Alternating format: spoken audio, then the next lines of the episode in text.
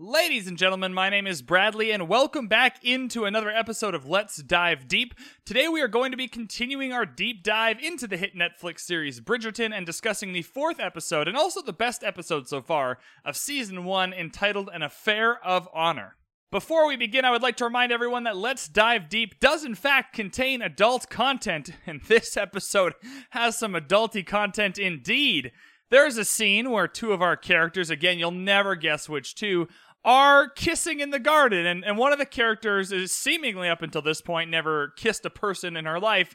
Yet she seems like an absolute expert on the topic. And there's some there's some grabbing and some yeah, there's just stuff. There's stuff we're gonna talk about that we probably shouldn't talk about around children. So if you're listening to this and that's not something you want to discuss further, now's a great time to tune out. Also, if you have this podcast on around children, that is your prerogative, but I recommend against doing that.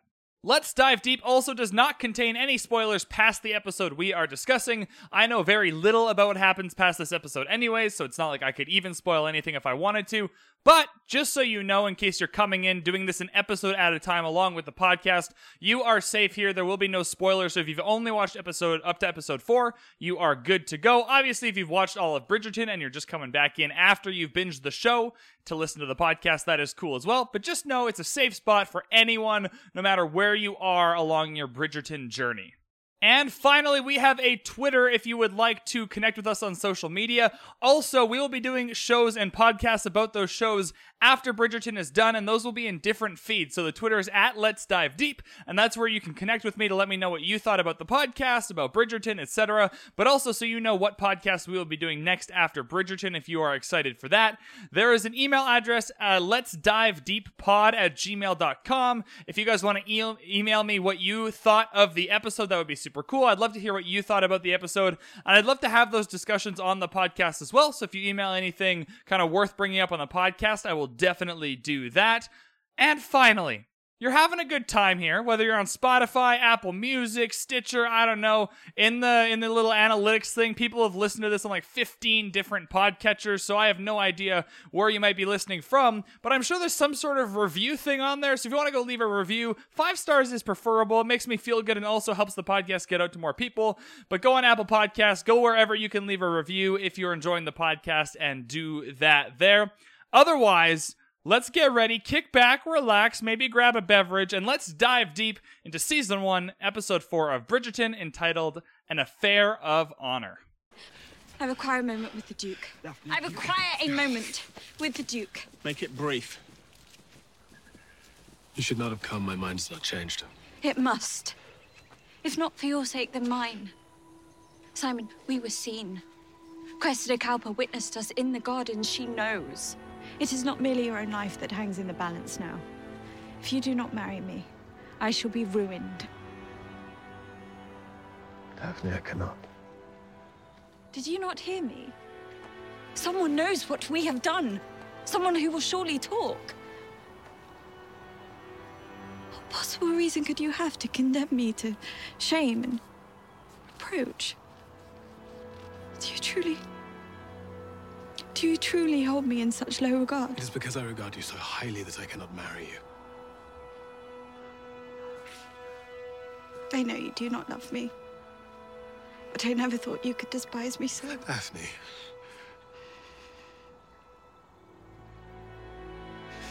You must know if we were to wed, I can never give you children. It is your dream to be a mother, is it not? To have a household full of love and laughter like the one you have known all your life. You deserve nothing less. You deserve everything your heart desires. But I cannot provide it for you. Nor could I ever ask such a sacrifice. Please, Daphne, for your own sake. You must stand aside and let your brother finish this. We must resume before someone should find us.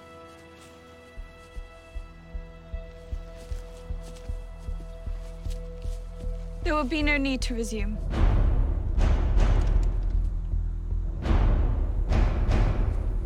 The Duke and I are to be married.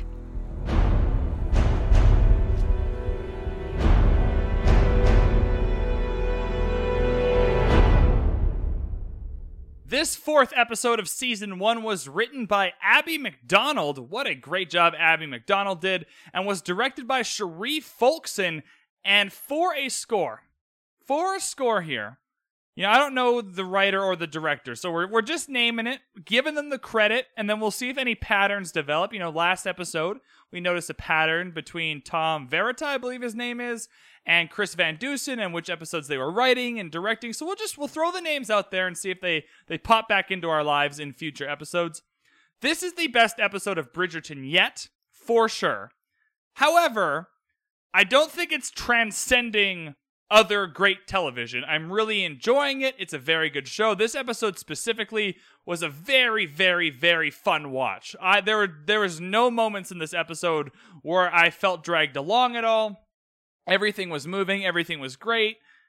I'm to give it a 7.9. I think I really want to be exclusive with the 8 pluses. Once you're in the 8s, you're really pumping out like great TV, but this is as close as it gets without transcending into some of the great episodes of other television because this was just a spectacular episode very fun, very witty, very charming. I have at least five or six different things I'm going to bring up along the way different camera tricks, different pieces of writing that I thought were really good, different ways that different scenes were cut together. The music in this episode, again, you know, there's no covers in this episode, but the way they use music to build the tension is, is really good. So there's all those things that are still working. And I think this is a, a solid 7.9. I might regret this. I, I, I really feel like this could be pushed into the eights. So once we do a season review, I'm gonna go over all of my scores. And of course, once you know some things, right? Once we find out who Lady Whistledown is, I might change my the, the score rating of the episodes accordingly. And so when we do our season end kind of review, I'm gonna be adjusting the scores of each episode to how it makes sense with the ending and how much it contributed to the story. So this, if any episode is going to get extra points for me at the end, it'll be this one. I'm going to give it a 7.9 for now, but that is a take in development. It is, it is, uh, I'm not sure I want to stick with it. 7.9 for now, but I wouldn't be surprised when we do the season end review podcast if I bump this up just, just north of 8 because I really enjoyed this episode overall there were there were so many things that worked for me this episode. I don't even know what I'm going to say yet for the what didn't work for me. There are a few little things, but in terms of what worked for me, Daphne, Daphne, Daphne worked for me this episode. She was incredible. The acting was incredible. I got massive like young Keira Knightley vibes from the what's her name? I don't I should know her name. Phoebe. It's isn't it Phoebe? It's Phoebe something. I can't remember. I was IMDBing to get all the episode deets and whatnot, and I think it's Phoebe something. Oh, this is embarrassing. Anyways, she was incredible. I got really young Keira Knightley vibes from her in terms of like her facial expression, the way she speaks. J- everything about it was giving me really good vibes. But the emotion of it all, I felt like she had a real choice this episode. She clearly wants the Duke. She's clearly you know, there's that scene with uh, Lady Bridgerton where she's saying that it was all a ruse, but you can tell she doesn't mean it. Which, again, this is the second or third time characters have been saying things out loud that they didn't mean. The Duke did that last episode when he was doing his little breakup with Daphne. And the fact that this is still working on me, this is the second or third time this has happened in two episodes, and it's still really evocative and emotional, and the acting is really good here, and the character's written well. And I'm really vibing with what Daphne is doing. She has a real choice here. She has the Duke, who she clearly wants, despite her best efforts to the contrary. When she's getting that beautiful necklace put on here, she's dreaming of the Duke. When they're at the boxing scene and he's like rolling up his sleeve, I don't know if he rolled up the sleeve sexier than he licked the spoon, but they're pretty close. They're pretty close. The Duke knows how to make a move, and Daphne's like melting into her seat on the bleachers she has a choice and the prince is perfect. This is what makes the choice work is the prince is nice and kind and wants all the same things as daphne. Wants kids wants to live in england wants that family. We have the big reveal at the end that the duke can't we already kind of knew that but the duke says to daphne that he can't give her children which i have so many questions about and we'll talk about those at the end of the podcast right? But she has this contrast here. She wants the duke but the Duke is not as good of an option as the Prince. And that whole emotional thing is working, even though it's a pretty simple crux, a very simple dichotomy there. It's very much working on me, and I really enjoyed it. I'm not sure if I need to throw myself in Bridgerton jail for this take, But Anthony, this is the first episode where Anthony worked for me. Last episode, we got layers. I thought, like, I, I remember going to last episode. I remember on the podcast talking about how I thought he cared for Siena and that, you know, he's a dink. He's bad at his job, but I get the sense that he actually does care about her and he has some redeeming qualities. And he's just very bad at being the man of the house, but he's not, he doesn't go into it with any malicious intentions. And I really enjoyed Anthony this episode. He's very clever. He stands up for Daphne. He does all that with the duel and standing up for her honor and, you know, telling the Duke that he has to marry her. Again, so many questions about that. Like the punishment for dishonoring someone is you have to marry them. There's some loopholes there that we need to discuss later, but Anthony, and he's and he's clever about it. You know, he's doing this for Daphne. He starts it with really good intentions, but he also realizes this is my chance. You know, one way or the other, I either kill the Duke and I have to leave, or I die. But either way, I can use this to either be with Siena or take care of Siena and be the man of the house and, and defend my sister's honor. And I, I like that from Anthony. He's being clever. He's not, they're not just making him the best character ever. They're not taking it from someone you really don't like that much to someone you adore, but they're expanding on these layers we got last episode. And Anthony we'll talk about it throughout the podcast, but just really, really, it worked for me. I, I enjoyed Anthony this episode, which is something I thought I would never say.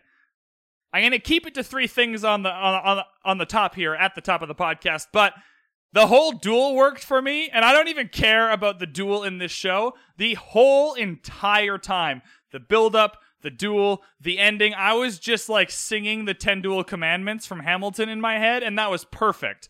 You can you put on the song if you haven't tried it yet. Watch the dueling scene and put on the song uh, the 10 Duel Commandments from the Hamilton soundtrack on Spotify, and it is perfection. I loved all the Hamilton references. I don't know if they're doing it, they must be doing it consciously, right? When this show is made, Hamilton is already culturally just at the top of the zeitgeist. They, the people who made this show would have known everything to do with Hamilton, the Broadway musical, and the, the, the 10 Duel Commandments song in that in that musical is just perfection for this episode and I know they're not explicitly alluding to that but I just I just soaked it in. I was just like, you know what? I'm just going to sing Hamilton this whole episode and I loved it. I'm a fan a huge fan of Hamilton and I'm a huge fan of duels in TV shows and merging those two together for the first time. This is the first time I've watched a TV show with a duel since I listened and watched Hamilton and everything and that just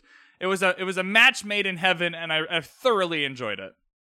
The only thing that sticks out is something that didn't work for me this episode, you know, again, these are not 10 out of 10 episodes of TV, so they're not transcending. I'm not ending these episodes going like if I don't watch the next episode of Bridgerton right now, this is like I just I I can't physically not go to the next episode.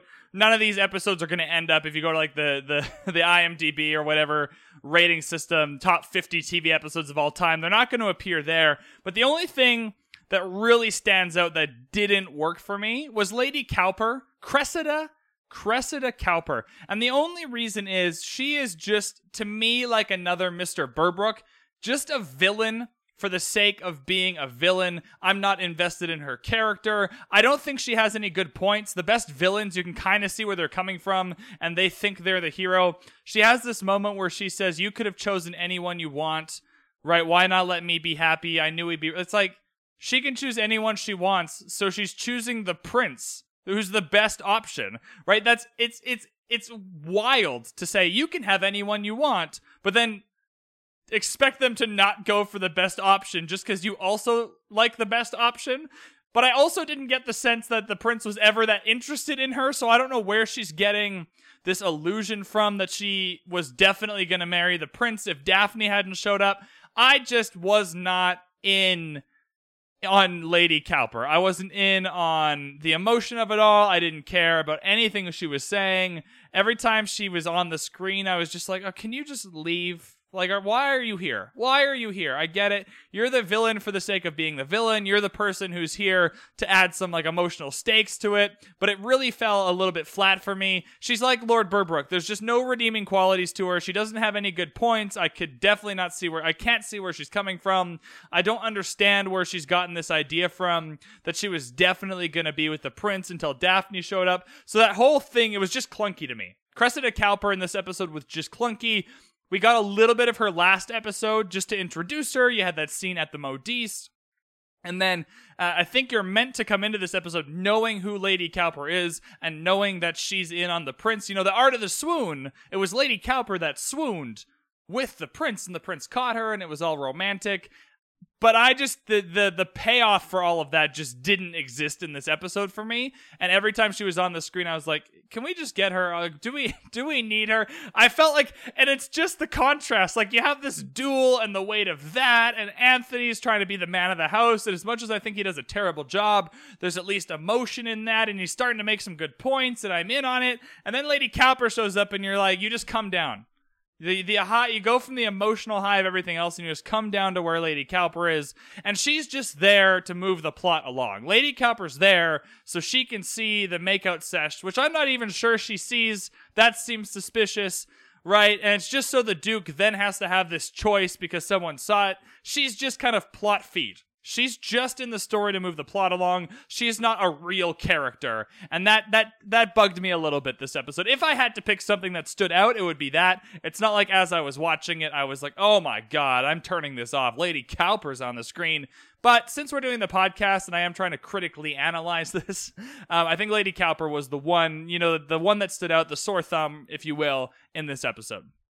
We start this episode in, I want to say, the Queen's Palace. I'm not sure if it's ever actually told to us where this happens. I'm assuming it's somewhere where the Queen lives, probably whatever palace they live. Buckingham, is it Buckingham Palace? I didn't actually know that a lot of these people in this show are real people. Like Queen Charlotte is a real person.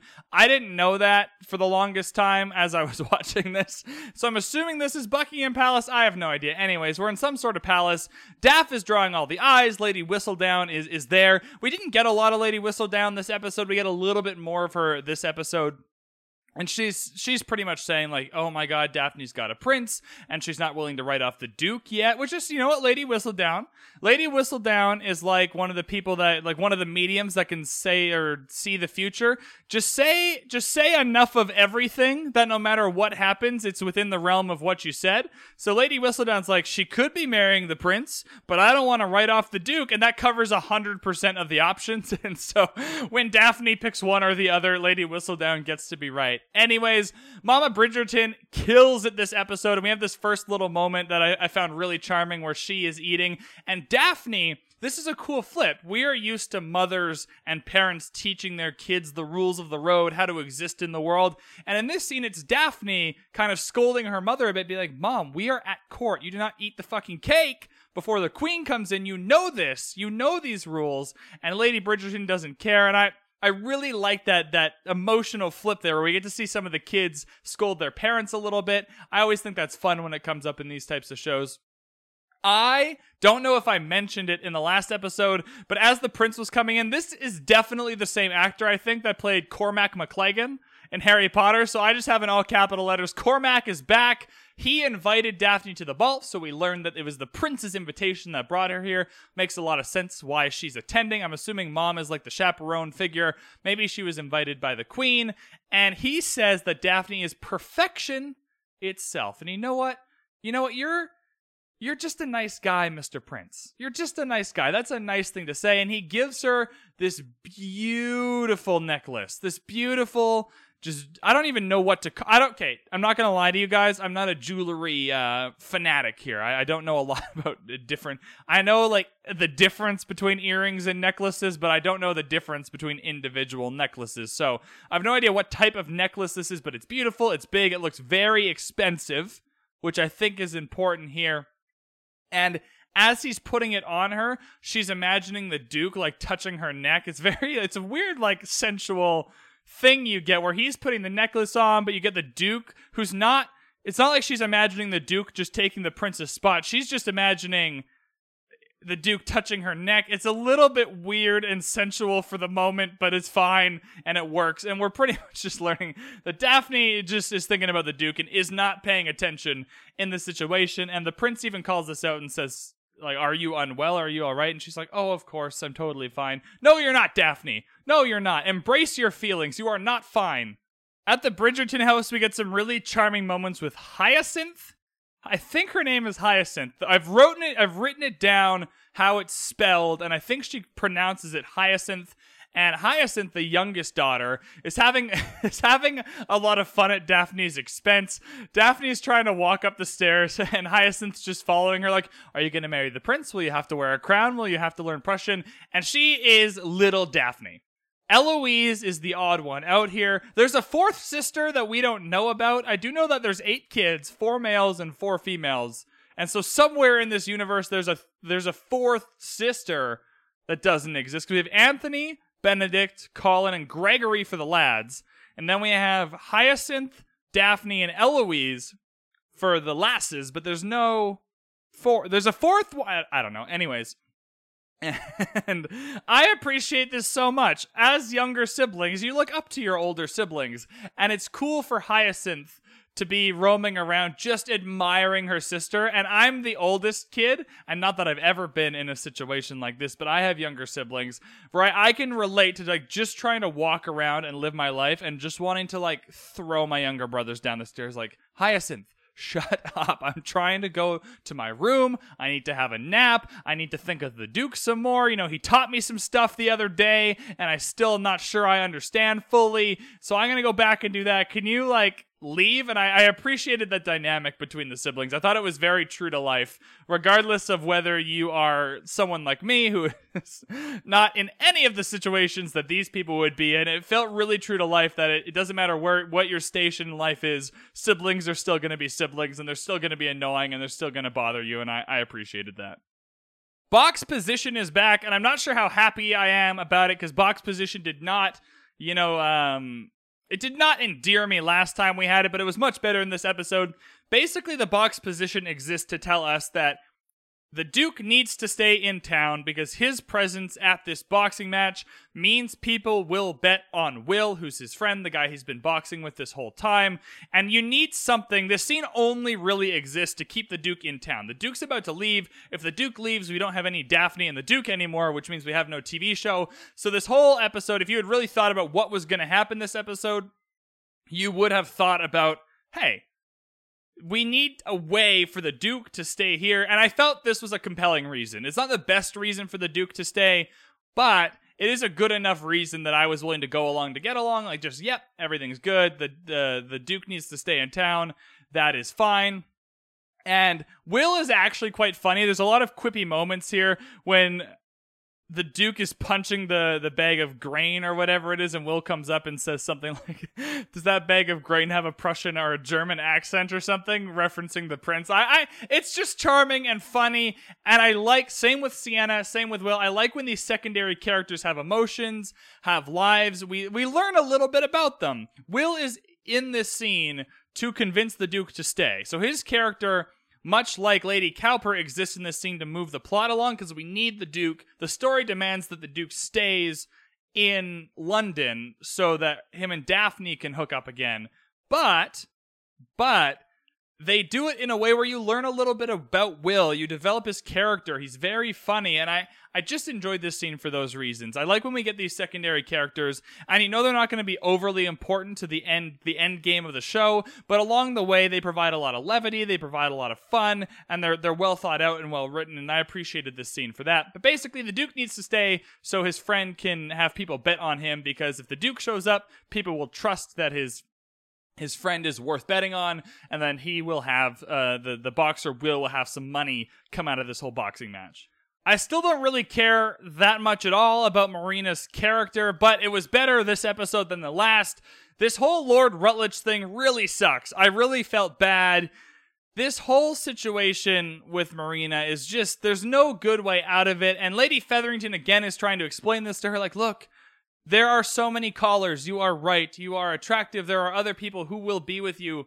But it's going to be like pretty fucked up in six months when they realize the kid that you're birthing way too early is not theirs, so you have to find someone like Lord Rutledge who is not going to ask any questions. And the problem with Lord Rutledge is that he's just an old, gross, weird guy, and it's. And you know, it is a bit of a shame that like these, this guy is just stereotyped that way, and he's asking about her teeth, and ugh, you just you you you feel bad for Marina because you don't want her to end up with this guy, but like after the end of the episode, Marina was like the last person on my mind.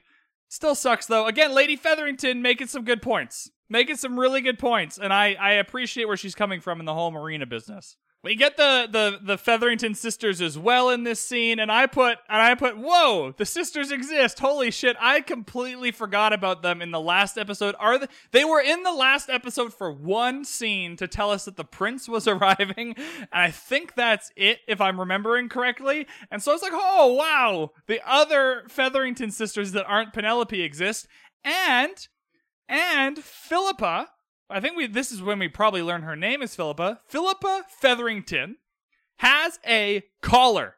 You go, Philippa. I called this guy uh, Cheese and Sneeze. This guy walks in. He's he's uh, sneezing later in the episode. He talks about how he likes cheese he's just a charming guy. He's a nice guy. He seems perfect for Philippa. So I'm happy he has a collar. In this scene, you don't know about the cheese thing. You just know about the sneeze thing. But I ended up calling this guy Cheese and Sneeze. So Philippa and Cheese and Sneeze are getting along, and she has a collar, and it's great. And good for you, Philippa. And Lady Featherington is stoked. She looks shocked when this guy comes in and goes like, "I'm here for Philippa," and not for Marina. She stares like, "Oh my god." Oh my god, happy days. My whole life's work to get Philippa to this moment where she has a call. It's just, it's very charming. It's very fun. Good for you, Philippa. I'm happier for Philippa than I am upset for Marina. Like, I just don't know. I just don't know. But Philippa and Cheese and Sneeze, how cute were they? They were so cute. Eloise and Penelope are walking around, and Eloise is uh, just doing her I hate men stuff. Why can't we be equal stuff? And I agree with all of it, but it's like, this is the third or fourth or fifth rehash of the same thing, and I wish the show would give Eloise a little more substance. Um, it's just that I get it.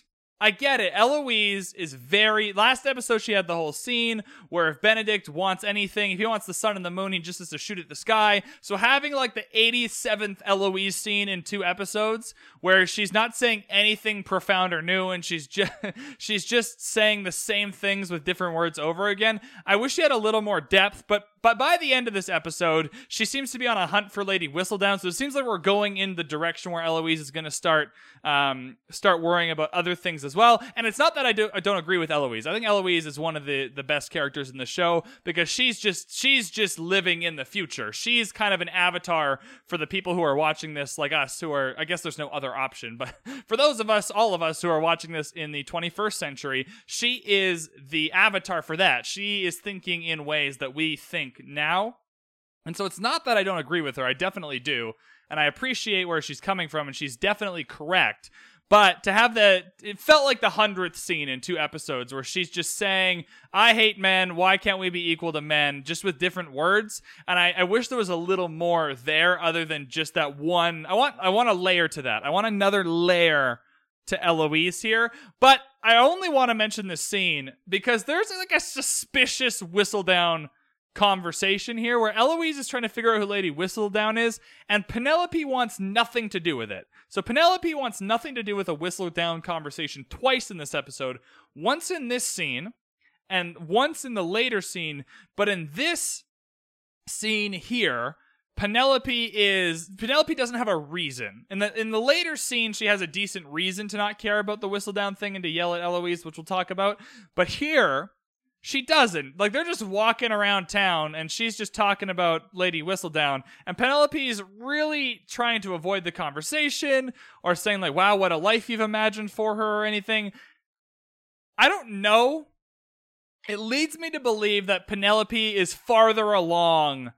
It leads me to believe that Penelope is also trying to figure out who Lady Whistledown is and has more info that she's not just giving Eloise. I don't think Penelope or Eloise is Lady Whistledown. It's probably definitely not Eloise. I think I think the show's making that too obvious. The show's not giving me any good reasons to think it's Penelope, but she was suspicious And I think she knows more than Eloise. I think she has better guesses or is just also Sherlocking to try and find out who Whistledown is. And I don't know. I have no idea. But this is a suspicious scene because the scene gives you zero new information. So they're putting it in the show for a reason. Again, the 187th time Eloise is saying the same thing. So the only new thing in this scene that we didn't know before right? We already know Eloise and Penelope are friends. We already know Eloise has all of, all of her opinions that she has, right? But this is the first time that Penelope is like really trying to avoid a Whistledown conversation, so I'm just suspicious of it. I don't think it means either of them are Lady Whistledown or anything, but they're putting it in here for a reason. So I'm thinking, as of this moment, Penelope is also trying to find out who Lady Whistledown is and has more information or is closer than Eloise and just isn't telling her for some reason. I guess we'll this whole thing we'll find out. We'll find out as we keep going, I'm sure. But this is where I'm at as the scene was playing. It's boxing time, and we are finally at finally. It's been like three scenes. We are at the match that was referenced earlier. The reason why the Duke needed to stay in town, and there was a lot going down here. This whole boxing match was very, very cool. Anthony, Anthony is much better at being the man of the house when he's dealing with a prince. It's easy because the prince is amazing. So your job is very simple. He walks Daphne in, lets her go with the prince. Like says something. I can't even remember what he said, but says something like, "Ooh, I'm doing a really good job. Like you go, you be with, you be with the prince. I'm just gonna sit here and be Anthony." And so he's kind of he's feeling good about himself. You know, he's doing his job. He's matching her with a prince. I'm still not forgiving him for the Berbrook thing. He he he's pretending that the Berbrook thing doesn't exist. He's pretending this was his first attempt at it, but he's doing much better this time. The prince is surprised Daphne would be here, and we learn later that Lady da- or not Lady Danbury, Lady Bridgerton's also very surprised. Anthony knows as well. Anthony and Daphne both both know that Lady Bridgerton is going to be pissed that Anthony brought Daphne to the boxing match, but the prince is going to be there, so Daphne's going to be there, and that's how this is going. Daph has a few really funny quips the prince is saying how he didn't think Daphne would show up to the boxing match, and Daph makes a funny quip about, well, like clearly you haven't, um, clearly you haven't been here during a silk shortage at the Modiste. All the women fight each other, whatever she says. But there's a lot of funny quips there as well, and I like this for Daphne because as much as I appreciate the acting and the writing and and the way her character is portrayed, it's still a very simple character, and so things like this to add a little bit of depth, to add a little bit of um, jovialness is really fun, and I, I appreciated that. The Duke is here as well, and Daphne doesn't expect this at all. I think Daphne expects the Duke to be long gone, and this whole match, this whole match, as the match is happening, these guys are fighting each other. I also don't know how these guys are not dead.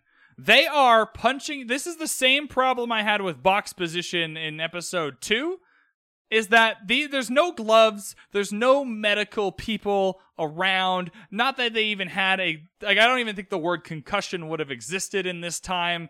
These people are going to have severe brain damage or de- like this, this is not a thing that like Will seems far too with it to be punched in the face this many times so consistently through his life. Anyway, I just the medical care that these guys are receiving is not adequate for the the consistency of heavy punches they are receiving in the face. It doesn't. I don't know why. Uh, I just don't.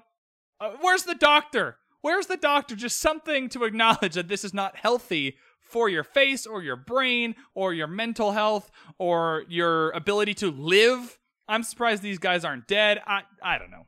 What's really fun though is throughout the whole match, Daphne and the Duke are stealing looks at each other, and there I'm I'm usually I usually hate slow mo, but the parts of the match where Daphne is staring at the Duke and it slows down a bit, and he's yelling at Will, he's giving him advice, and he's rolling up his sleeve, and Daphne Daphne looks like she is going to melt into her seat, like she is going to swoon until she faints and she will need to be transported home for her like she looks like she this is the love she has that like this is the love of my life look but she doesn't know it yet look she is smitten with the Duke, and it's very, very fun the way they approach us with the slow mo and the sleeve rolling up, and the way he takes his coat off. The match is getting intense, and the Duke takes his coat off all sexily, and Daphne's just like, "Oh my god!" Like she she looks like she's gonna fall over.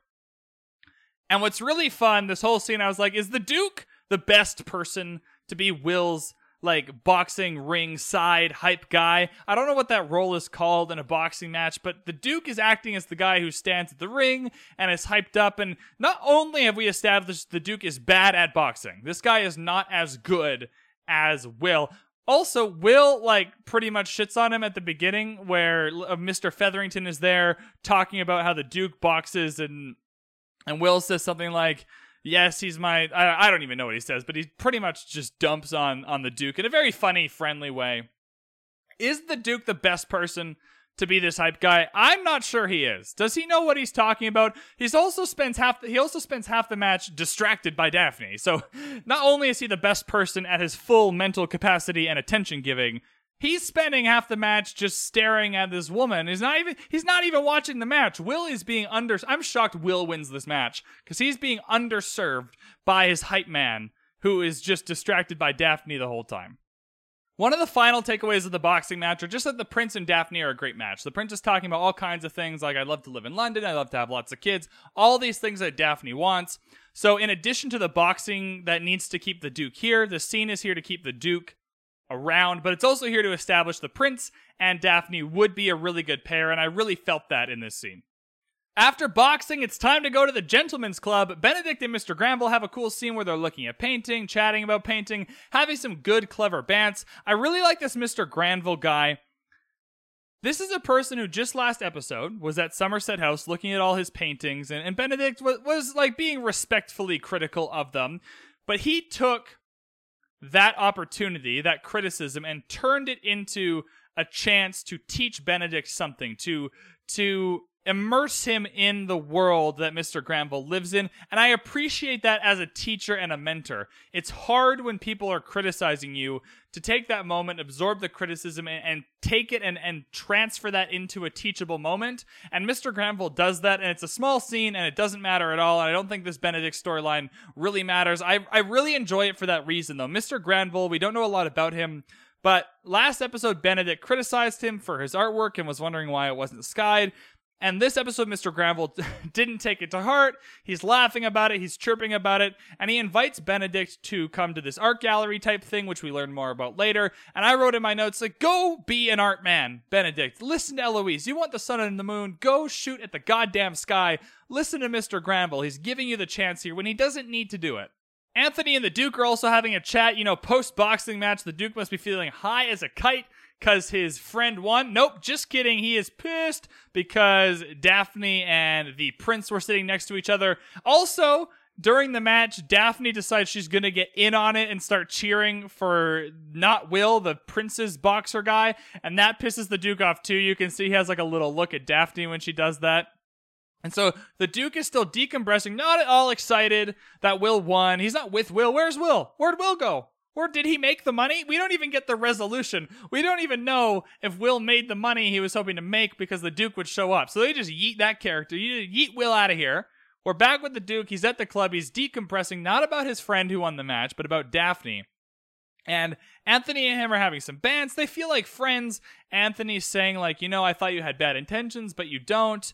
And the Duke's like, oh my God, are you going to miss me? And Anthony's like, whoa, whoa, whoa, whoa, we don't need to go that far. And so they, they actually feel like friends here, which I really enjoy. The only time we ever got the sense that Anthony and the Duke were actually friends, other than them saying it, was that, that quip that the Duke and Daphne had last episode, where they were talking about putting an animal, like Anthony put an animal in the Duke's dorm. And so that's the only thing we had so far. So it's nice that we can see that Anthony and the Duke are actually friends.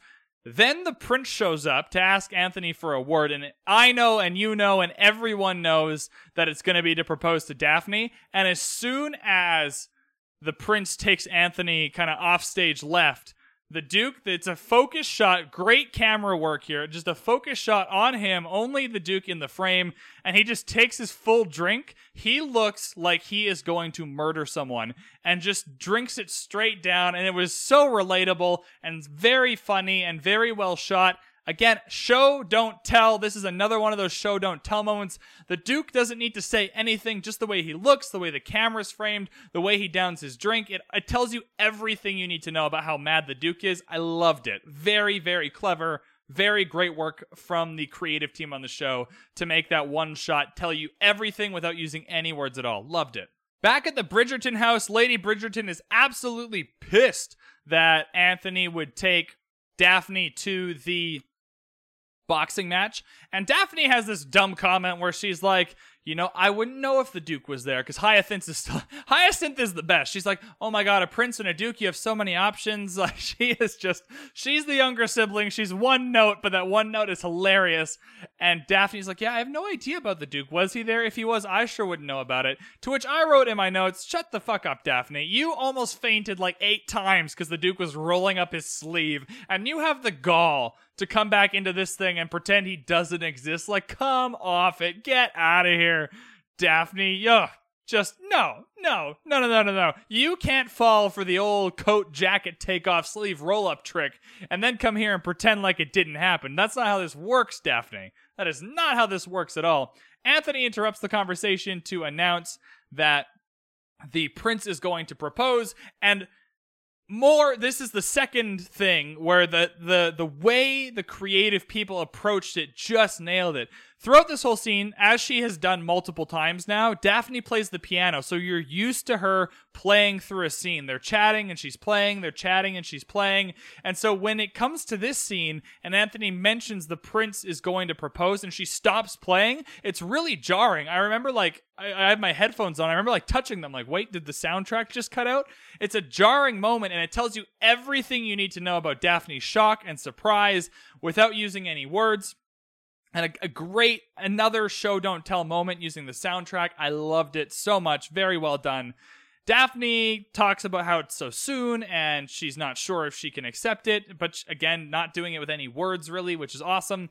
And Lady Bridgerton is very kind, and Anthony killing it in this scene. This is the best Anthony scene in this whole show so far. Sans maybe the milk thing because that was funnier, but Lady Bridgerton's like, "Oh no, no, don't worry, you don't have to decide now. It's fine." And Anthony's like, "I told the prince that I know better than to speak for my sister." Which again, this is a new Anthony we're talking about. But I was pissed off last episode. Not mad. I wasn't mad. I wasn't pissed off. I wasn't mad. I was just like I pointed it out that Anthony only had two words to, to do his whole reversal. So now we're, we're getting a little more of a of a of a fleshing out of his his change from someone who will definitely speak for Daphne to someone who will definitely not. And this change only lasts until later in the episode. So don't Anthony's got some stuff going on later.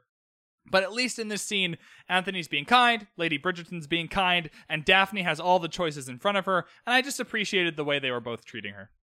Lady Bridgerton and Daphne go into this whole conversation about the Duke, and Daphne is finally having to break it to Lady Bridgerton that it was a ruse and that it, like, Lady Bridgerton's saying, like, I saw the way you two looked at each other, it's real, whatever. And Daphne is saying, like, no, it's not. And again, you can tell she doesn't believe what she's saying, but she's saying it. And it's very heartbreaking because you can tell she loves the Duke, and you can tell Lady Bridgerton wants her to be with the Duke. And Lady Bridgerton has this awesome moment where she just says, I don't care about rank. I just want you to have the best for you. She's a really good mother. And then I put, except for sex. Tell, like, if you want the best for her, tell your daughters the basics. I don't need you to give the full 2021 Canadian sexual education curriculum to your daughters.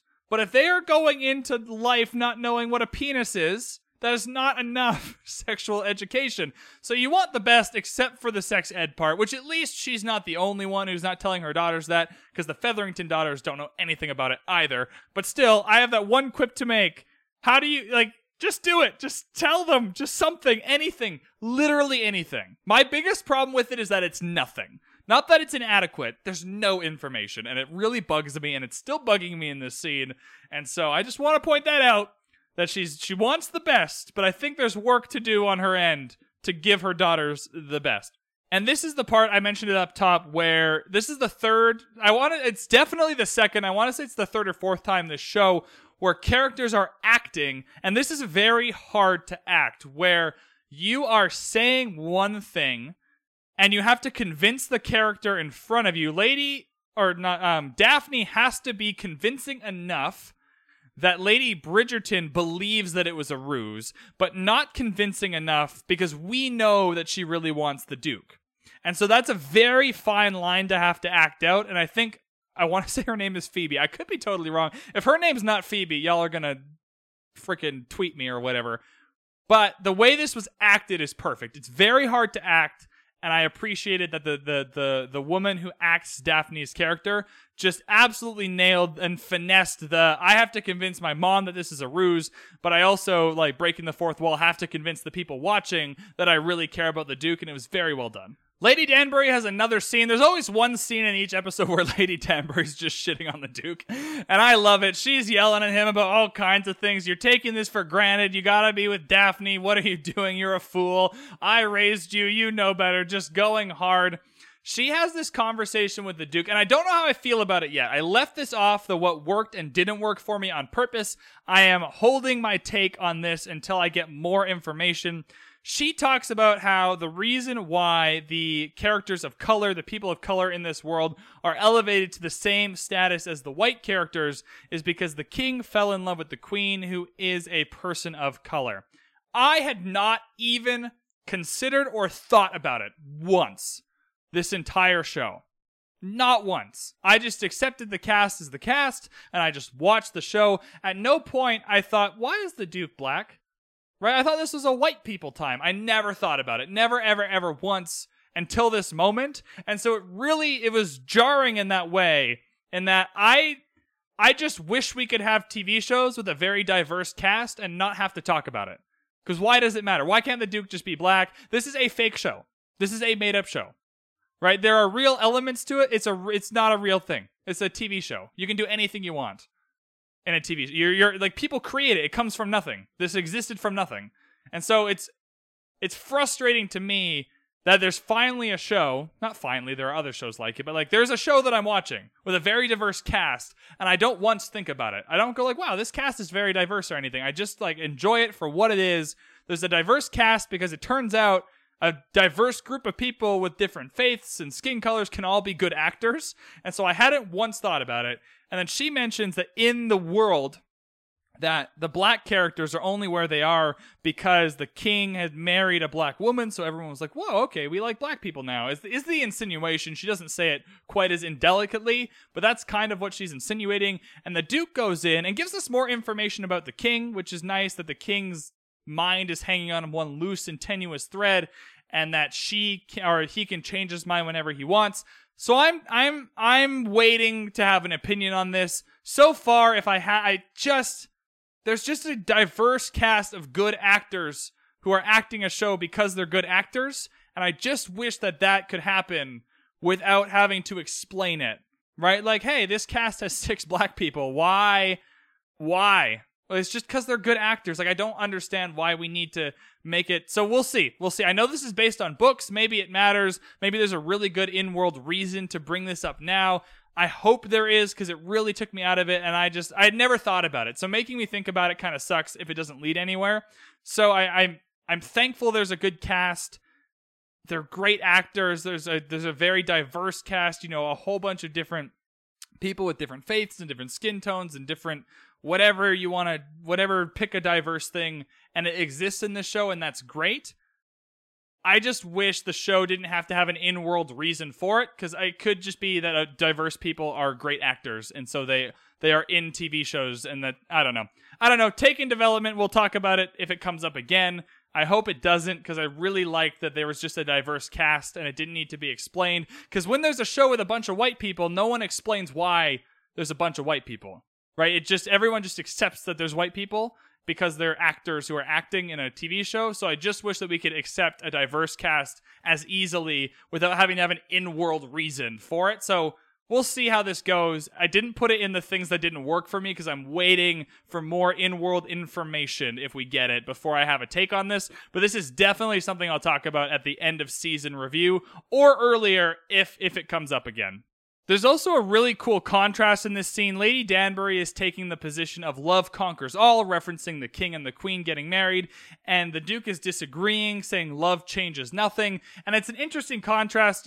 Like most Lady Danbury dumping on the duke scenes, I completely agree with Lady Danbury in almost everything she's saying. But the duke is making some good points about the king's mental state, which the points would be better if I personally knew what the king's situation was, which we don't know. So maybe we'll find out, maybe we won't. But it's just a cool contrast to have characters who have completely opposite views, but that are that are handling it in a in an adult way in this scene. And and I, I enjoyed this. I enjoyed this scene. I just wish there didn't have to be an in-world explanation for a diverse cast, and that it could just be as accepted as a, a full white cast because we accept that all the time when there is one. So it's just I don't know. We'll talk about this scene later in different episodes as it comes up again. We are heading to yet another ball. This time it is the Trowbridge Ball, and Marina is stuck dancing with Lord Rutledge. And Sneeze and Cheese is here. This is where we find out Sneeze and Cheese likes cheese. Lady Featherington is stoked. Lady Cowper is here and is chastising Daphne for freaking doing Daphne things and being into the prince, and she could choose anyone.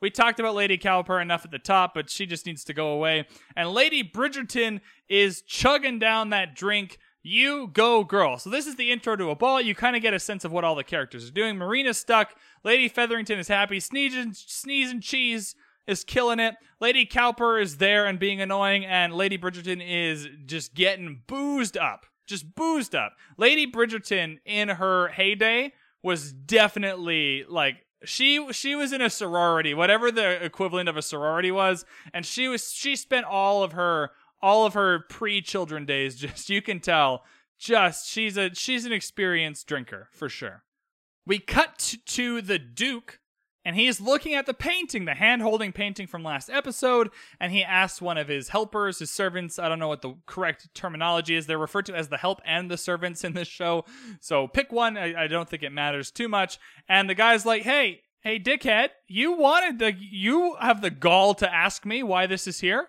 You specifically requested that it be here, and I will remind you that it was no small task. the servant is is as respectfully as possible, not having anything. So it, it's really cute that the Duke wanted this painting back, the one that him and Daphne looked at last episode.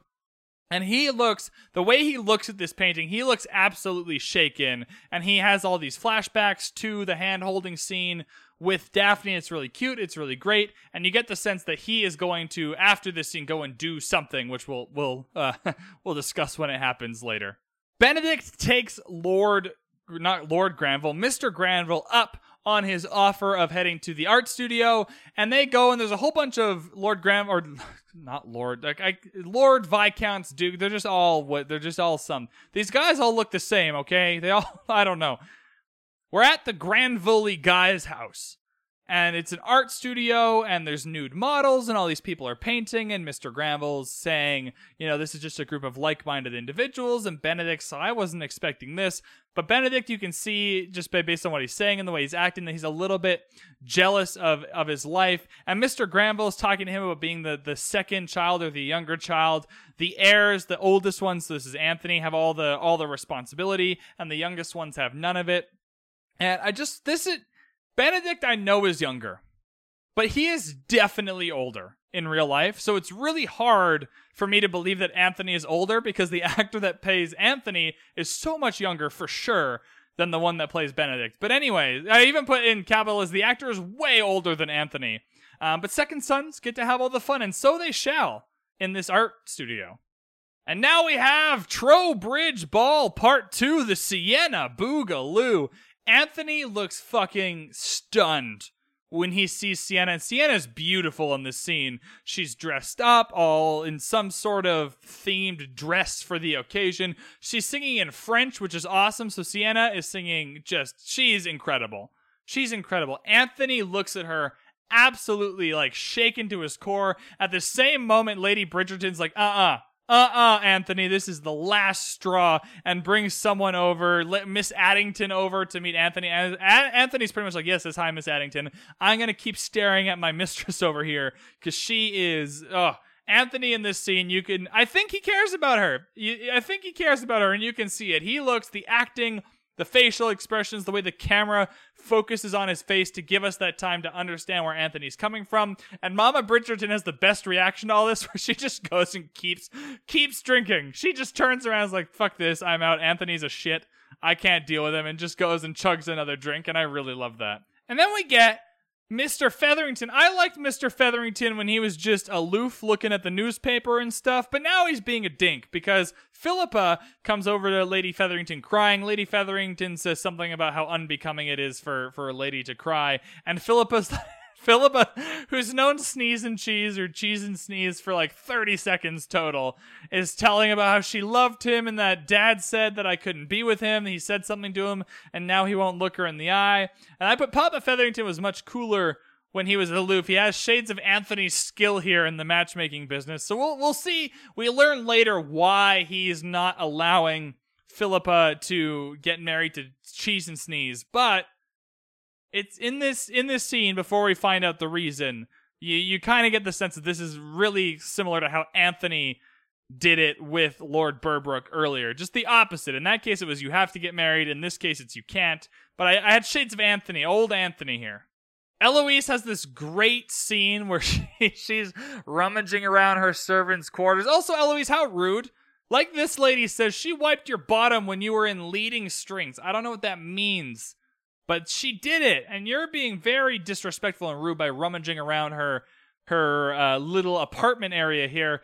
Eloise seems to think, for whatever reason, that one of her servants is Lady Whistledown because she has a lot of Lady Whistledown pamphlets. The servant laughs in her face, says, Aren't you meant to be the smart one?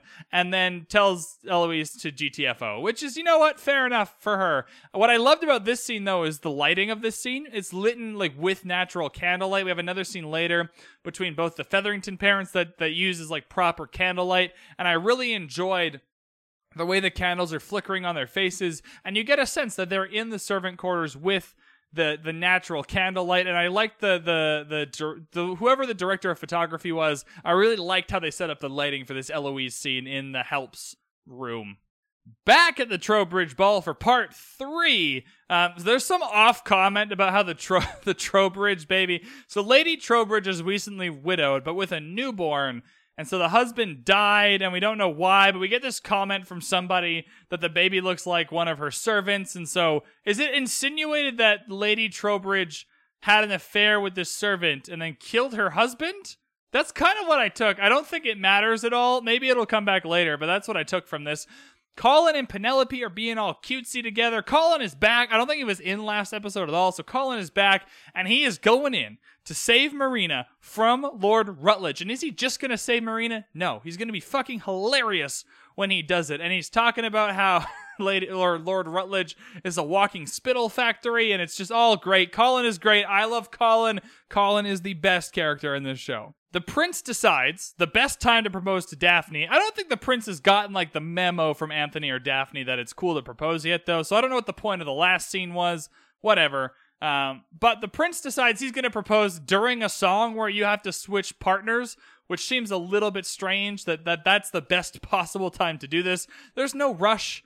I think proposing either when you're not dancing or when you're not switching partners every 30 seconds is a much better plan. But you know what? I, am not a prince, so what do what do I know about? I'm not a prince or married, so what do I know about any of this? Um, Daphne, though, as soon as she realizes that the prince is right about like on the precipice of proposing, just pieces out and has to leave. And Lady Cowper has this look like I'm gonna follow this person. I'm gonna follow her. She looks she looks suspicious. Something's happening. I'm gonna go. I'm gonna go see what she's up to. Now we get to the garden. Daphne runs out of the ball. She's going, she's crying, she's taking off her Netflix or her Netflix.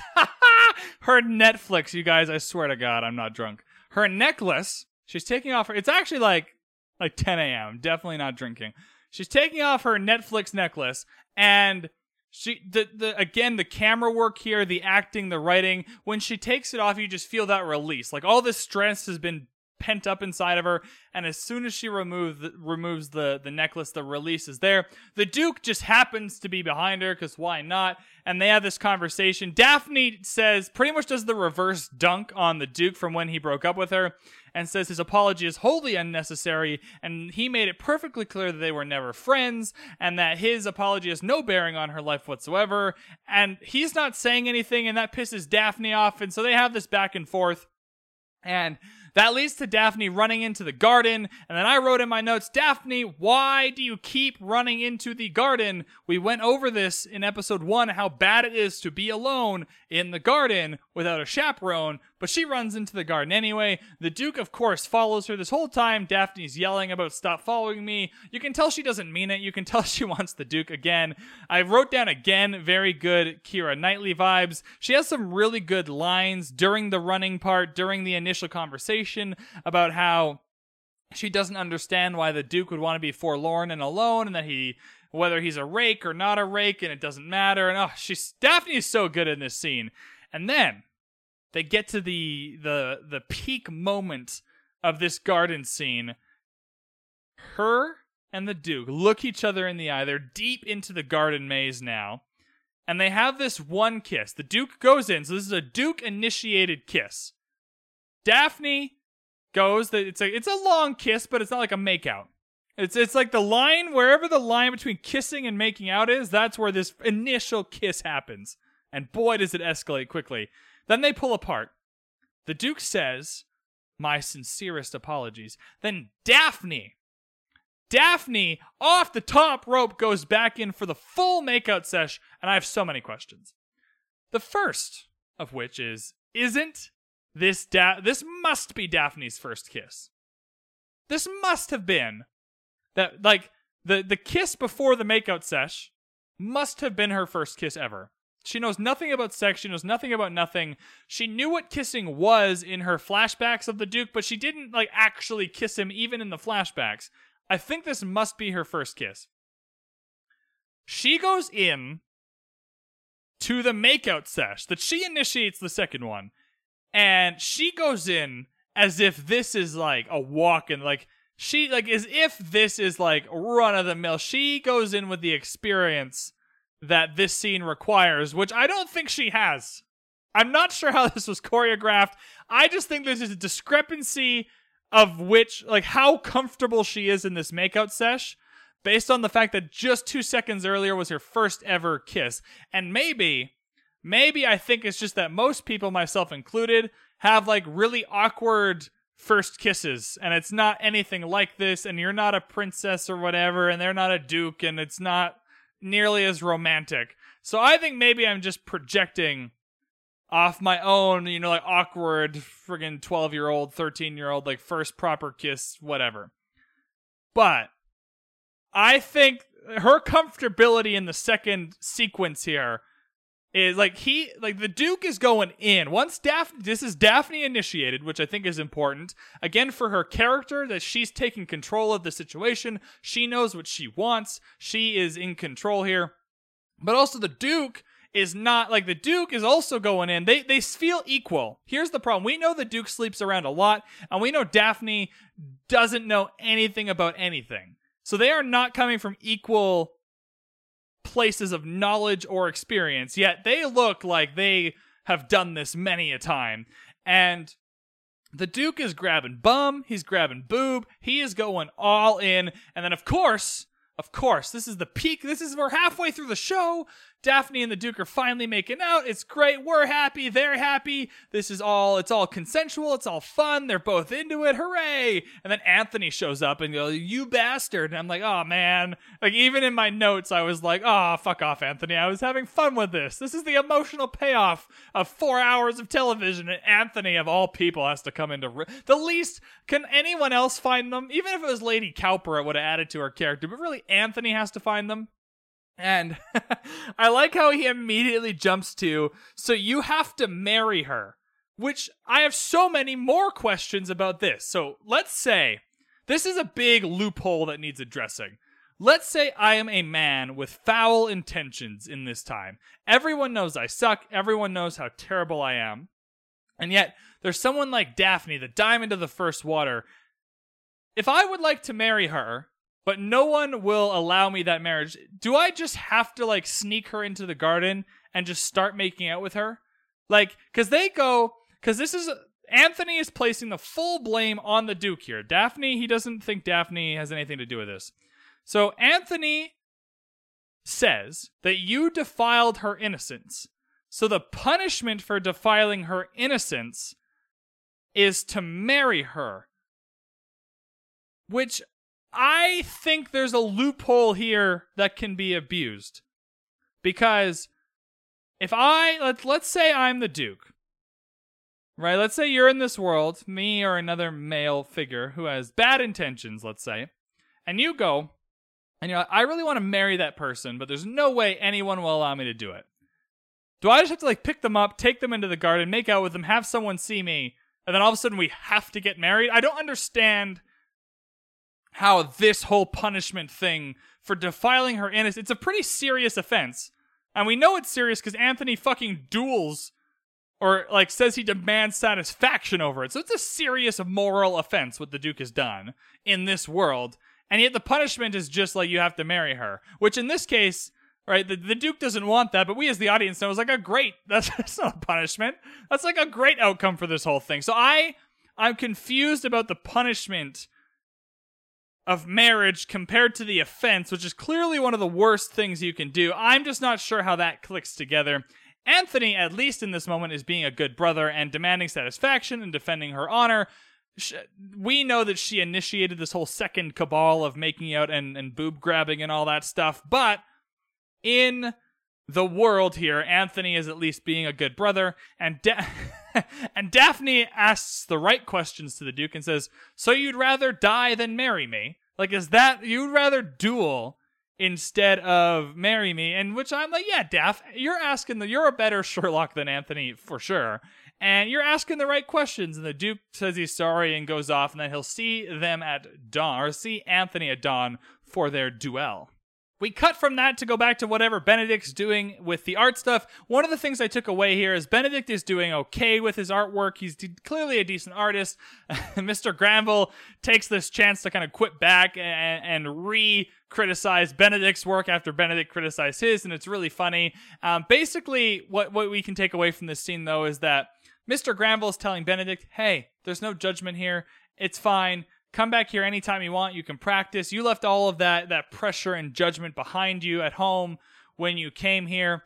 And benedict also stayed later than everyone else. He's the last one there so he was clearly really into this. You know he's by by the end of this scene he's drinking and drawing and he doesn't seem to realize what time it is that he stayed very late. And i like that for benedict you know. The next scene he's going to end up getting dragged into a duel. So for this scene he just gets to have fun and paint and or draw and it's just it's just a good time for him Back at the Featherington house, Lady Featherington is going hard and is very pissed at her husband for denying this match to Philippa. She is rummaging around all of his things, trying to look for the reason why he could possibly not accept this this deal, this this match for his daughter, which makes so much sense. The help looks just as disturbed as she did the last time she was in on a plan, which was, of course, that forged letter. So she sticking to her character. Well done, help servant person. Marina talking about Colin to Penelope is extraordinarily rude. Like Marina, know your audience. Penelope, in the sh- I know Marina doesn't know this, but we know this. Penelope really likes Colin, so Marina talking to Penelope about Colin really sucks for Penelope and doesn't make me like Marina anymore. And I know it's not her fault, but I can't help but be like, oh, Marina, just know your audience a little bit. Marina's trying to be nice and saying, yo, if I marry Colin, then we'll be sisters and Eloise is here and all. That's going to be so cool. I also like, can you not deceive Colin? Like, you are pregnant. Like, why do you want Colin? I, I understand why you want Colin, who is the nicest guy on the show, to be the, the, the de facto father of your child. But why do you want to deceive him like this? Like, he's a good guy. Why are you doing this, Marina? This is not a cool thing to do to trick Colin into marrying you so that he will have to father your child, even though he will know that it's not his. Like it just feels really mean what Marina's trying to do to Colin, and the fact that she's saying all this to Penelope of all people makes it even worse. Eloise shows up and tries to talk to Penelope about Lady Whistledown, and Penelope is not taking any of it, and Eloise should be able to tell us the way Penelope answers the door. She's just coming out this conversation about Colin. She's clearly upset. She clearly likes Colin, and she just goes in on Eloise. I have adult problems to worry about. I'm on the market. I need to get married. You know, I have bigger, more mature things to worry about than Lady Whistledown.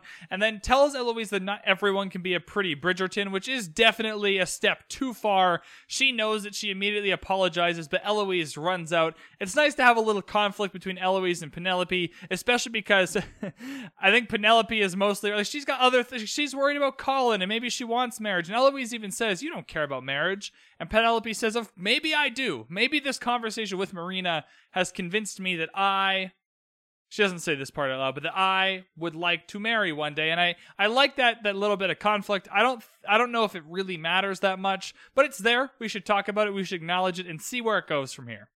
Back at the Bridgerton house, Daphne and Anthony are talking about the night's events. Daphne is chastising Anthony for not possibly thinking that maybe she wanted this, maybe this was her idea, maybe she was equally responsible for what happened. Anthony's like, no, no, no, no, no, you're a woman. You don't have thoughts or feel like it's just Anthony's back to being a dink and doesn't assume that Daphne had any say in this and whatever, and he doesn't blame her. Again, I think he's trying to be a good brother, but with 2021 sensibilities, he's just being a dink. But that's fine. She has this very witty quip about how she doesn't want the Duke's, Duke's death on her hands, but also um, is is as um, what's what's the word she says? As um, tempting as it might be right now, I don't want your death either. It's very like a just a funny quip straight to Anthony's heart. Like you know what? As tempting as it might be for you to get killed off in a duel right now, I'd, prefer not. So that was really funny from Daphne. The close up shots in this scene on Daphne's face are great. They're letting a lot of um, Daphne's facial expressions do a lot of the storytelling here about the emotion she's feeling. She's distressed. She's upset. She like again highs and lows. She just had the highest high of her life. Like I, I think she came out of that makeout sesh like a new woman, and then just the immediate down of having to to think about the Duke's death in a duel. And it's just there's a lot going on in Daphne's face. Her facial expression really captures a lot of that. Benedict comes in and he just had the best evening of his life. He was doing art. He was so he's talking to Mr. Granville and he was having a good time. And they had this whole thing about how he's the second son, so he can do whatever he wants, kind of building on what Eloise said last episode. And then he comes back and Anthony like yoinks him into a room to be like, yeah, you got to come to this duel. You're going to be my second. And if I die, um, or I leave. So like I'm either going to die in this duel or I'm going to have to leave the country. So you're going to be in charge of everything. No more second son for you. Capiche, capiche. And then Colin comes in as well, and he has this very fun moment where he's walking Miss Bridgerton, and we've seen the the the, the few cuts of Miss Bridgerton just drinking loads, and so she's wasted, and she's like walking up the stairs, and Colin's laughing at her. It's a very cute like mother son moment, and then Colin gets dragged into this whole duel thing, and it's just a mess. And Anthony's just stirring the pot, just stirring the shit. I think he's trying to do his best, but it's it's uh it's just uh Will finds the Duke rummaging around his house for a drink, saying, If you wanted a drink, was this really the best place to find one? The Duke tells him I have to meet um, Mr. Bridgerton at dawn. He's demanded satisfaction. And Will has like the sensible thing and is just just saying, Can you just apologize? Whatever you did, whatever you did, there's no amount of honor that you can't fix or dishonor that you can't fix with an apology. and she says, and as he's downing a drink, it's very cool. These little these little moments of choreography. So it's as he's downing a drink, he's like, not when it comes to his sister.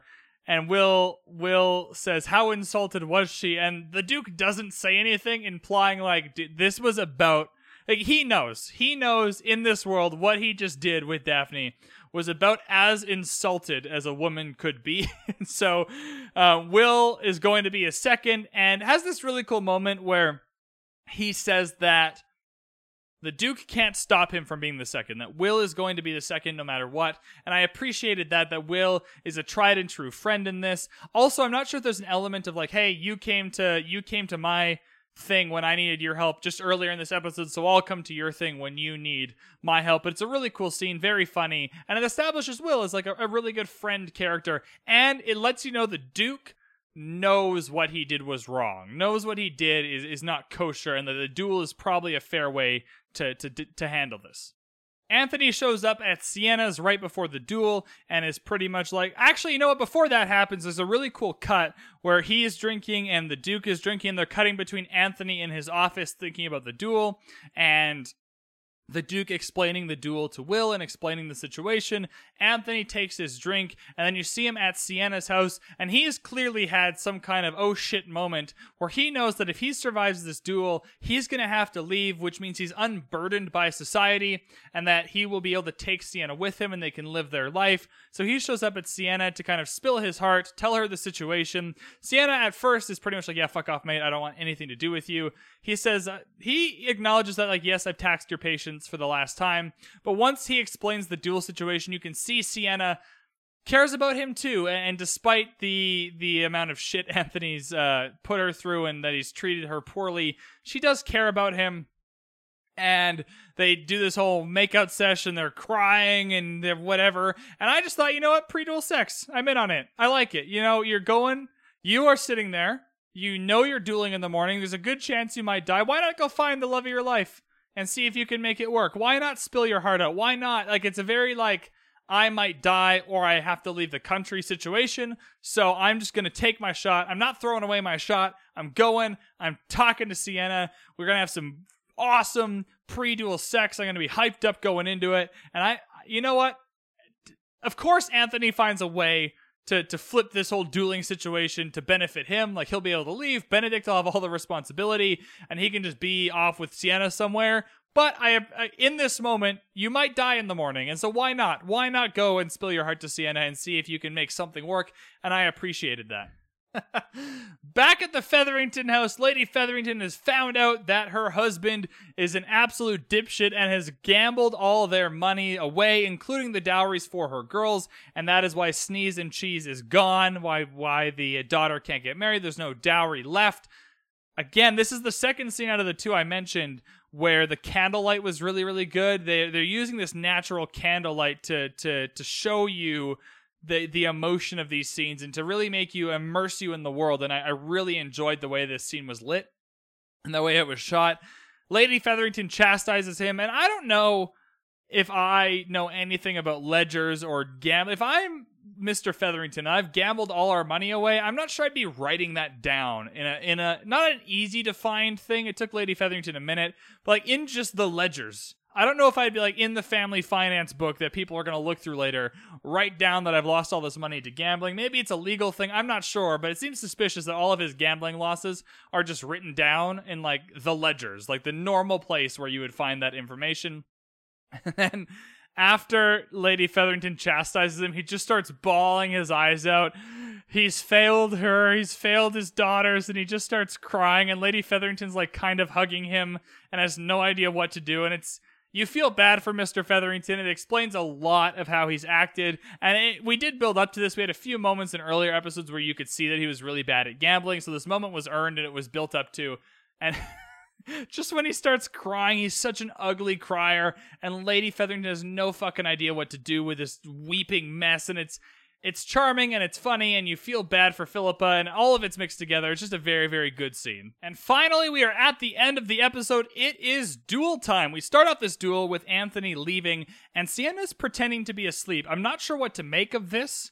It was very intentional that Anthony walks over to Siena, kisses her on the forehead, leaves, but that Siena was pretending to be asleep. She immediately opens her eyes as if she hasn't slept at all. I don't know if we're meant to take it that she's anxious, that she's worried, that she's excited, that she can't sleep because Anthony might. I'm not sure how to take it, but it's there, so we'll we'll take in development. We'll leave it there. It's just a moment that they put in the show intentionally, and I'm not sure what we're meant to make of it. But I'm sure Siena comes back in the next episode for us to to dive deeper into that relationship. Colin speaks a lot of sense. We, we move back to the Bridgerton house, and Colin is speaking a lot of sense. Like, hey, there's this duel going on, you can't show up, but also like still being kind of a dink because even Colin, the nicest guy in this world, is like, oh, Daphne, leave the men to do their own things. The men are gonna deal with this, and you don't have to worry your pretty little head. And Daphne's like, shut the fuck up, Colin. Like, I keep getting told that I can't think for myself, and I can't. So if you could just tell me where they're dueling, please, uh, I would like to know. And eventually, Colin does because Daphne shows up at the duel. Daphne has this flashback after Colin says, Hey, you're lucky no one saw you. What he did was a grave injustice. um, Daphne has this flashback of Lady Cowper realizing Lady Cowper had this quip like, "Oh, did you enjoy your time in the garden?" And it's not clear to me that Lady Cowper could actually see them, but they did build it up properly that Lady Cowper knew something was up. So I'm not sure if Lady Cowper's just calling a bluff here or or, or taking a chance like, "Hey, I know her and the Duke were in the garden, and she looked very shaken after that, and then she wasn't wearing the necklace. Maybe they were making out in the forest or something. So I'm just going to take my shot here and and mention it. But anyways, Daphne's having a flashback to that moment. It's like shit. We were seen. We were seen. So now I've got to go talk to the Duke. Colin, we were seen. Someone saw us. You have to let me go and talk to the Duke because we're going to have to figure something out, or else my honor will be tarnished forever, or whatever it is that's going through her head. I put in my notes, can Lady Cowper just go wherever Mr. Berbrook went? Like, she's just the next Nigel Berbrook. Not the same exact role, but just in terms of villainy, just. You're just there. You're just there to move the plot along. You're just there to be generally bad and say a few lines that move things where they need to go. If like I don't know where Mr. Berbrook went, but if Lady Cowper could just go there, that would be awesome. Maybe they'd be good for each other, actually, now that I think about it. Maybe they get married somewhere. Lady Cowper, Lord Berbrook, married off in the countryside somewhere.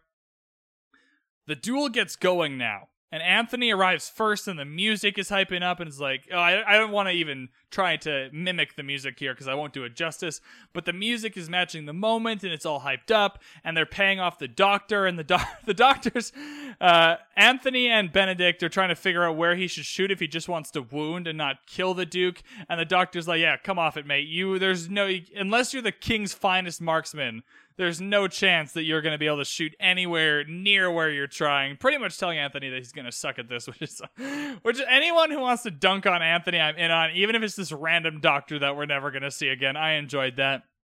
Anthony is talking to Benedict about, hey, if I die here, there's a name of a woman which we can take to be Siena, and you need to take care of her. So he does care about Siena. This is the final confirmation for me official like it was taken development until now take closed anthony does actually care about Siena and he passes the watch over and we know the significance of this watch because he keeps fucking looking at it but also because last episode miss bridgerton had that moment alluding to it and saying it's a wonderful heirloom but time is of the essence implying that he needs to get married. So he passes the watch to benedict which is a symbolic gesture like hey this is me kind of exiting being the man of the house and i was very bad at it so maybe you'll do better. And for something meant to be a secret this field is awfully wide open for a duel you only need to walk you need a, a, full 20 paces right both start in the middle and both walk 10 paces in either direction which is a full 20 pace swing so you only need to find an area where you can walk 20 paces do it in the forest don't do it in the field where anyone from a mile away can see. Ridiculous. This is a ridiculous site to have a duel. It's way too wide open for how illegal this is. Anyways, they're doing the duel. I'm singing the 10 duel commandments in my head. The music's hyping me up. I'm all in on Hamilton. And the Duke points his pistol in the sky. He aims his pistol in the sky. Moment from Hamilton. And he is not going to shoot Anthony. He's just resigned. He's going to die or get shot, or Anthony's going to miss. But in this duel, the Duke is throwing away his shot. He's just going to shoot it into the air. Anthony's like aiming. His hand is shaking. Again, he's not going to be able to shoot accurately. The doctor was absolutely right. And then Daphne comes in right when Anthony shoots. Anthony misses everyone, thank God. Daphne arrives on scene. Anthony is pissed off that um, Daphne would bother the gentleman during their gentlemanly business because of course he is. But he or she has the right of it, and she's like, look, we were seen. Y'all need to shut the fuck up. I need to talk to the Duke, and we need to organize this whole thing. Daphne, in this conversation with the Duke, knows what she wants, right? She is convinced they were seen. I'm not convinced they were fully seen. Is Daphne convinced they were fully seen? Be- or maybe she's just using. Maybe she's like, I want to marry the Duke, and Lady Cowper thinks she saw us, so I'll just take that to mean she definitely did, because now I have a way in to marry the Duke instead of the Prince. But is explaining this to the or the Duke, and the Duke we know has made this vow to not have kids. But as far as I'm aware, he can still actually like physically have kids. Like all the parts work and everything. If he wanted to have kids, he could. He's just not doing it because he made a vow to his father that he wouldn't marry or have kids, is the situation that I have right now. And I have a lot of problems with this, if that's true. If he's actually able to have kids, and he's only this whole thing is just for that vow. I have a few problems, but I'm gonna hold off on saying those just in case he physically can't have kids and I'm misunderstanding. Like there's the vow and there's like a physical inability. I'm gonna wait till next episode or two episodes from now. But if he's able to have kids, I have so many problems with how this is playing out. Anyways, Daphne is like, look, you need to marry me. I don't know why you don't want to marry. And like the Duke doesn't tell her either. Like the Duke could do himself a lot of favors and be like, "Look, I made this vow to my dad. He was a raging asshole, and I promised I'd never marry. I promised I'd never have kids. That means a lot to me, and I love you. I've just I love you. Um, I don't know what he'd say. Like, I appreciate you. I'd love to be with you. I would marry you, but I just, it personally, I could not bring myself to do it. And he would at least come off in the, like, at least with a reasonable opinion here. But Daphne, to me, has the right of the whole situation. And she's just like, look, I am ruined. You need to marry me. If Lady Cowper says anything, I'm absolutely ruined. Which I'm not sure I agree. Like, I don't know. If Lady Cowper just went around just saying stuff like, hey, I saw these two making out in the forest. Couldn't they just be like, no, we didn't? And couldn't Anthony just pretend? Like, I don't know. I don't know about this whole situation. I'm going to keep this whole take in for next episode to see how it plays out.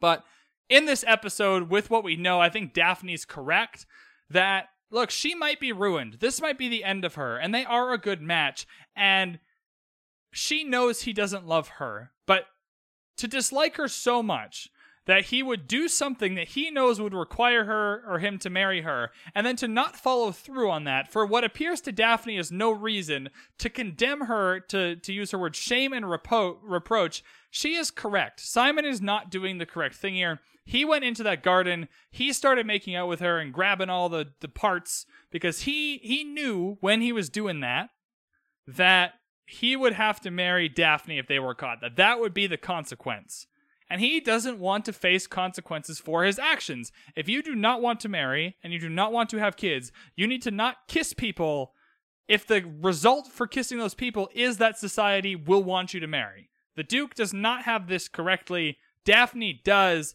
and I feel really bad for her here. And then the Duke at least says that he could never give her children. Isn't that what you want? To have children, to have a loving family like you've known all your life. Isn't that what you crave? I cannot give that to you. Daphne thinks about it for a long moment. Anthony's trying to keep the duel going before they get seen. And then Daphne, absorbing this information about the Duke not being able to have kids, says, No, it's fine. The Duke and I are to be married. And I have so many questions about this, specifically around whether the Duke can or can't physically have kids, because that's a huge difference that I'm going to talk about whenever we find out what the answer to that question is. But right now, I feel for Daphne because now now she's double screwed, right? Like she now has to marry the Duke r- regardless, or else her reputation might be gone forever, right? Shame and reproach and all that. But now she didn't know up until this point that he could. She thinks that he can't have kids, like physically. I'm sure that's how she's taken it. Right, so she knows if she goes into this marriage, which she's now agreed to, she can't have the perfect life that she wants, but she's willing to do it anyways and I'm gonna I, I, I need to sit on this and I need another episode to really fully um take in the whole situation and what's happening and how this plays out. But we end this episode with what seems like an agreement, however begrudgingly, between the Duke and Daphne that they are going to get married. The duel is off. No one needs to die. They can avoid all this nonsense from Lady Cowper and that's going to happen. I wonder what's going to happen with the prince because that seemed like a pretty done deal. So maybe there'll be some conflict there. But with this whole marriage thing, I felt awful for Daphne, and I felt like the Duke was being just. I don't want to say completely moronic because of the we know how much trauma he had and we know how much those those vows must have meant for him to make to his father on his deathbed but at the end of the day the duke does not want to face the consequences of his actions. This is a man that knows better. This is a man who, who understands how to be in the world. And he went and did what he did with Daphne in the garden, knowing full well if they were caught, that this would be the end result. And if he did not want this, he should not have done that. So I am pro Daphne in this whole scene, and the Duke needs to face con- the Duke is the come up the comeuppance is here. The Duke is facing the consequences of his actions, and vows are not. right? You had your vows. You had your chance to, to keep those vows to your father, but he decided to do something that would force him to break them. And so I don't feel as bad as I would had this been something that he accidentally stumbled into. He was fully participating in this, knowing that this is where it might end up, and this is where it has ended up. So in my head, he needs to honor that commitment, and it's on the Duke now to stop being a turd and to to to to face up to the consequences of his actions. All right, with all that being said, I think that's it for me this episode. I'm determined to make each podcast longer than the last one, it seems. We'll see after editing where this one comes out. Thank you guys so much for tuning in. I'm really, really humbled and thankful for all the support this podcast is getting. We're up past 300 downloads now. When I recorded this podcast two days ago, we were just under 200. You guys are incredible. You guys are watching from like 16 different countries, which is amazing, and I appreciate you all so much. If you want to connect with me on Twitter to talk about Bridgerton or to find out what show we will be doing next so you can keep in touch with all the podcast feeds, that is at Let's Dive Deep on Twitter. If you'd like to let me know what you thought of this episode of Bridgerton, whether you agree with me, whether you don't, let's dive deep pod at gmail.com is the email address. Don't forget to subscribe to this feed wherever you are to make sure you don't miss episode five when that podcast comes out. And don't forget to leave a review if you are enjoying the podcast so other people can see your review and be like, hey, maybe that's a podcast I'll enjoy as well. Thank you so much for tuning in. I really appreciate it. My name is Bradley, and we will see you in the next one.